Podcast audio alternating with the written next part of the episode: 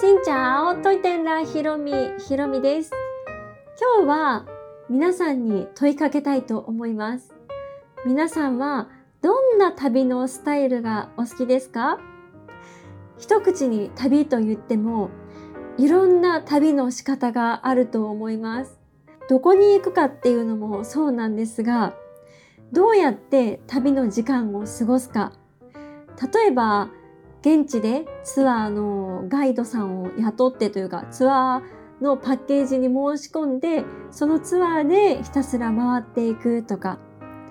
あとは事前にガイドブックで調べてじゃあここ行こうかなこことここ行こうかなって結構計画していく人とか。はたまたはたまた私みたいにとりあえず行くっていう行ってから考える方式。行ってあここ面白そうかもっていうのが見つかったらそこに行ってみてっていう行き当たりばったりな感じの旅なのか。うん。あんまり時間がなかったらね時間を有効に使いたいと思ってこう事前の調べっていうのが結構多いんじゃないかなと思います。実際私も今まで今までというか、まあ、数年前まで旅をするってなるとちゃんとガイドブックを買ってでこういうところがあるんだっていうのをまずね一通り一通り目を通してでどこに行きたいかなって考えて友達と行く時なんかはガイドブックねこう2人で見ながらここ行きたいねここ行きたいねじゃあ2日目にここ行ってここからここはタクシーで行ってとか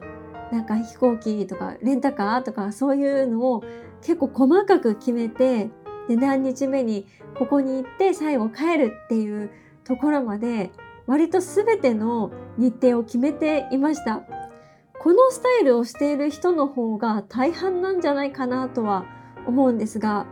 最近の私はねその真反対で何も何もしないわけじゃないですけど一応なんとなくね調べてはおいて実際に行くっていうところを直前に決める直前の気分とか現地を見て決めるという風な方式に変わっています。まあこれは自分がね旅をする期間1個の旅をする期間が結構長かったり特にベトナムは1週間とか9日10日近く行くことがあるのでそういったらねちょっと余裕があるじゃないですか。なので現地の空気感を見ながら決めていくっていう方式なんですがまあ短い旅だとかあと家族で移動するとかそういった時にはやっぱりね事前の予約とか必要ですよね。現地に行って事前に予約してないと入れないよっていうところも結構ありますよね。そういうところでつまずくのはやっぱり時間のロスだったり残念な気持ちになっちゃうからって言って計画される方ね、いっぱいいらっしゃると思います。私もね、こう計画的に回りたいのであれば、絶対にそっちの方がいいなと、効率もいいし、なんか安心して楽しめるからそっちがいいなと思うんですが、最近は私はそういう感じではなく、うん、昔まではね、すごい決めてたんです。なんですけど、まあね、人って変わっていきますね。旦那さんと出会って、旦那さんと旅をするようになってそしたらこうその旦那さんの旅のスタイルがねまさにバックパッカー的なそんなバックパッカーではないけどバックパッカー寄りな観光客みたいな 感じなのでなんかそういう旅の仕方をこう一緒にしてたらなんかその旅のスタイルが楽しいなって思えるようになって今ではそんな感じで旅をしています。特に海外に行く時なんかは日本とね文化とかこう伝統とかこう何て言うんだろうこうスタイル生活スタイルが全然違うからそういった風景とかそういった生活を見てみたいっていうのがねあのありまして私がベトナムに初めて行った時のあのカルチャーショックがねもうすごかった衝撃がすごかったのでなんかそういったせっかく海外に行くんだったら日本では味わえない現地の暮らしっていうのを見たいなと思っています。なので観光客向けのところももちろん行くしあのそういったところでご飯も食べるしっていう感じなんですけどちょっと街を歩いている時に気になる路地があったら入ってみるとか、うん、みんな人通りがね多いところとか車通りがある大きな道を普通歩くじゃないですか。でもちょっと気になるこのこの小さい道入ったら絶対美味しいお店ありそうとか この先何があるんだろうっていうところが見つかったらあの冒険してね躊躇なく入っていってなんかそういったところで現地の人の暮らしが見られたりとかまたその建物の外観みたいなところもちょっとこう中に入ると雰囲気が違うんですよね。やっぱりこう生の暮らしっていうベトナムってこういうところなんだっていうのをねより感じられるのでそういった旅の仕方もね結構おすすめです。まあこれは計画的にね旅をする中でそういったのがそういった道が見つかったら入ってみるっていうのもね結構面白いんじゃないかと思います。ただこれはベトナムはね大丈夫だと思うんですが私行ったことないからわからないけどインドとかなんかそういったパキスタンとかなんかわからんイランとかなんかそういうところ？アフリカか。なんかそういったところに行くとあんまりこう人気のないところ行くなとか言われることがあるので一応ねその国のことをちゃんと調べてからあの路地に入ってみてください。そして私はベトナムに行くことが多いのでベトナムのね食に虜になっています。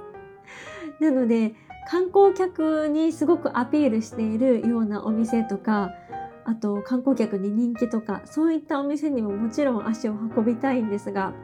それとは別にもう本当にローカルなところも行っています。さっきお話ししたちょっと路地に入ったところにたまたま見つけた屋台とかそういったところにね意外と隠れ隠れ家みたいなそういった美味しいところが潜んでいたりもするのでそういったところとかもちろん市場とか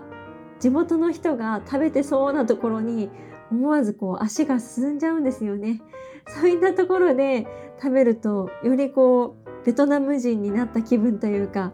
本当に現地の人が食べてる味を楽しめるそれもね結構いいと思います。まあ観光客向けのお店とかここ人気ですよって言って観光客が押し寄せるようなところももともと地元で人気だったりもするので、まあ、そういったところもねもちろん美味しいです。うん、ベトナムの北部の首都ハノイのあのフォンリエンというブンチャーのお店は今や観光客の特に欧米の方のツアーのお客さんがたくさんいらっしゃるんですけどそこももともとこう地元の方にもね有名なところだったりもしてそこにオバマさんがオバマ大統領さんがあの伺って食べたって言ってこうより人気になってで観光客がいっぱい行くようになったっていう感じのもありますしまあ結論ベトナムに関してはどこで食べても美味しいです。これはねあんまり間違いないですね。うん、ベトナム料理は本当に美味しいのでもういろんなもの食べたくなりますしいっぱい食べてもヘルシーなものが多いのでねなんかこう幸せというか罪悪感がないですよね女子でもね。うん、でひたすらベトナム料理を食べてちょっとベトナムとは違う料理食べたいなと思ったらこうホーチミンの VBN 通りとかそういった繁華街なんて言うんだろう日本でいう六本木みたいなちょっと欧米のお客さん向けのディスコとかこうバーとかが立ち並んでいる通りに行けばこうポテトとか そういったちょっとジャンキーなものも食べれるしうん、ベトナムはね食には全く困らないと思いますね。だから現地に住んでる方が本当に羨ましいです。毎日ね美味しい画像をツイッターに上げてくださってもう毎日食べたいと思いながらベトナムコーヒーも飲みたいと思いながらいつも見ています旅行に行く時の楽しみの一つでもあるこの食べ物ね、お店もそうですしまたベトナムは屋台が売り歩いてこう移動式の何て言うんだろうカートみたいなのに乗せて売り子さんがね歩いていてそういうのも食べるのがね美味しいんです。うん、本当に美味しい国なので是非ねそういったところもベトナムに行かれる方はね楽しんでもらいたいなと思いますね。うん、今日のお話の旅のスタイルで言えば私はかなりこうバックパッカーまではいかないとは思うんですが一応ね普通のホテルに泊まっているのでこうまあ普通な感じだと思うんですがそれでも結構冒険的な旅をしているので直前までホテル取らなかったりとか明日どこ行こうとか明日別の都市に移動しようとかそういった旅の仕方です。めちゃくちゃ旅に慣れてるとか海外旅行をすっごい行ってるっていう人だったらこういうねスタイルも平気だと思うんですけど私もともと旅行ってほとんど行かなかったし 旅行まあ行かなくていいかなっていう 実はねそういう昔はねそういうタイプだったんですけど結構旦那さんがね旅慣れていたのでそういうなんかベテランっていうのかな？ベテラン？そういう人に頼って新しいスタイルでのこの旅の仕方っていうのをね知ってとても旅の醍醐味が広がったというかなんか楽しみが大きくなったっていうか何て言うんだろう。楽しむための幅が広がったっていう感じですかね。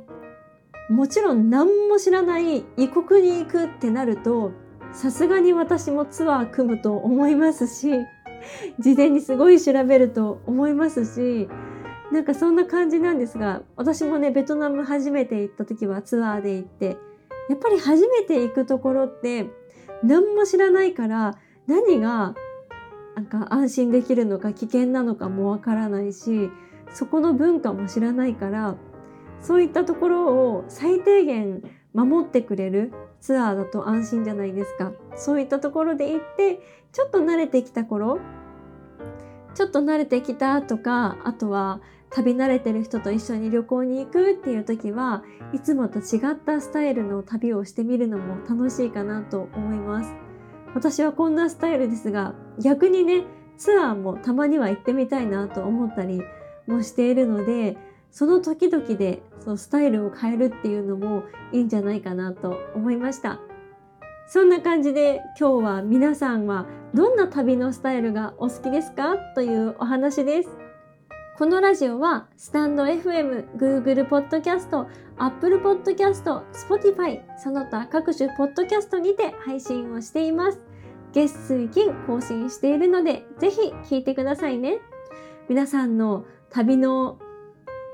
皆さんの旅のスタイル自分はちょっと変わった旅行をしているよ。なんかありましたらお便りフォームからメッセージしていただけると嬉しいです。それではまた次の配信でお会いしましょう。変がプラ